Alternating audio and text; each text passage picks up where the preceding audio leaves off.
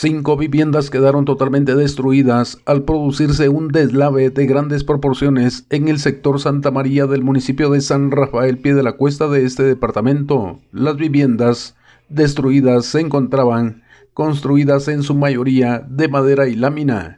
No se reportan víctimas ni daños personales, únicamente pérdidas materiales, ya que el deslave destruyó todas las pertenencias de las familias, quienes se salvaron de quedar soterradas bajo toneladas de material que se deslizó desde la parte alta.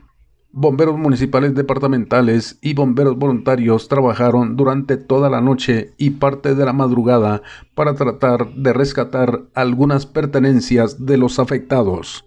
Desde Emisoras Unidas en San Marcos, informa José Luis Vázquez, primera en noticias, primera en deportes.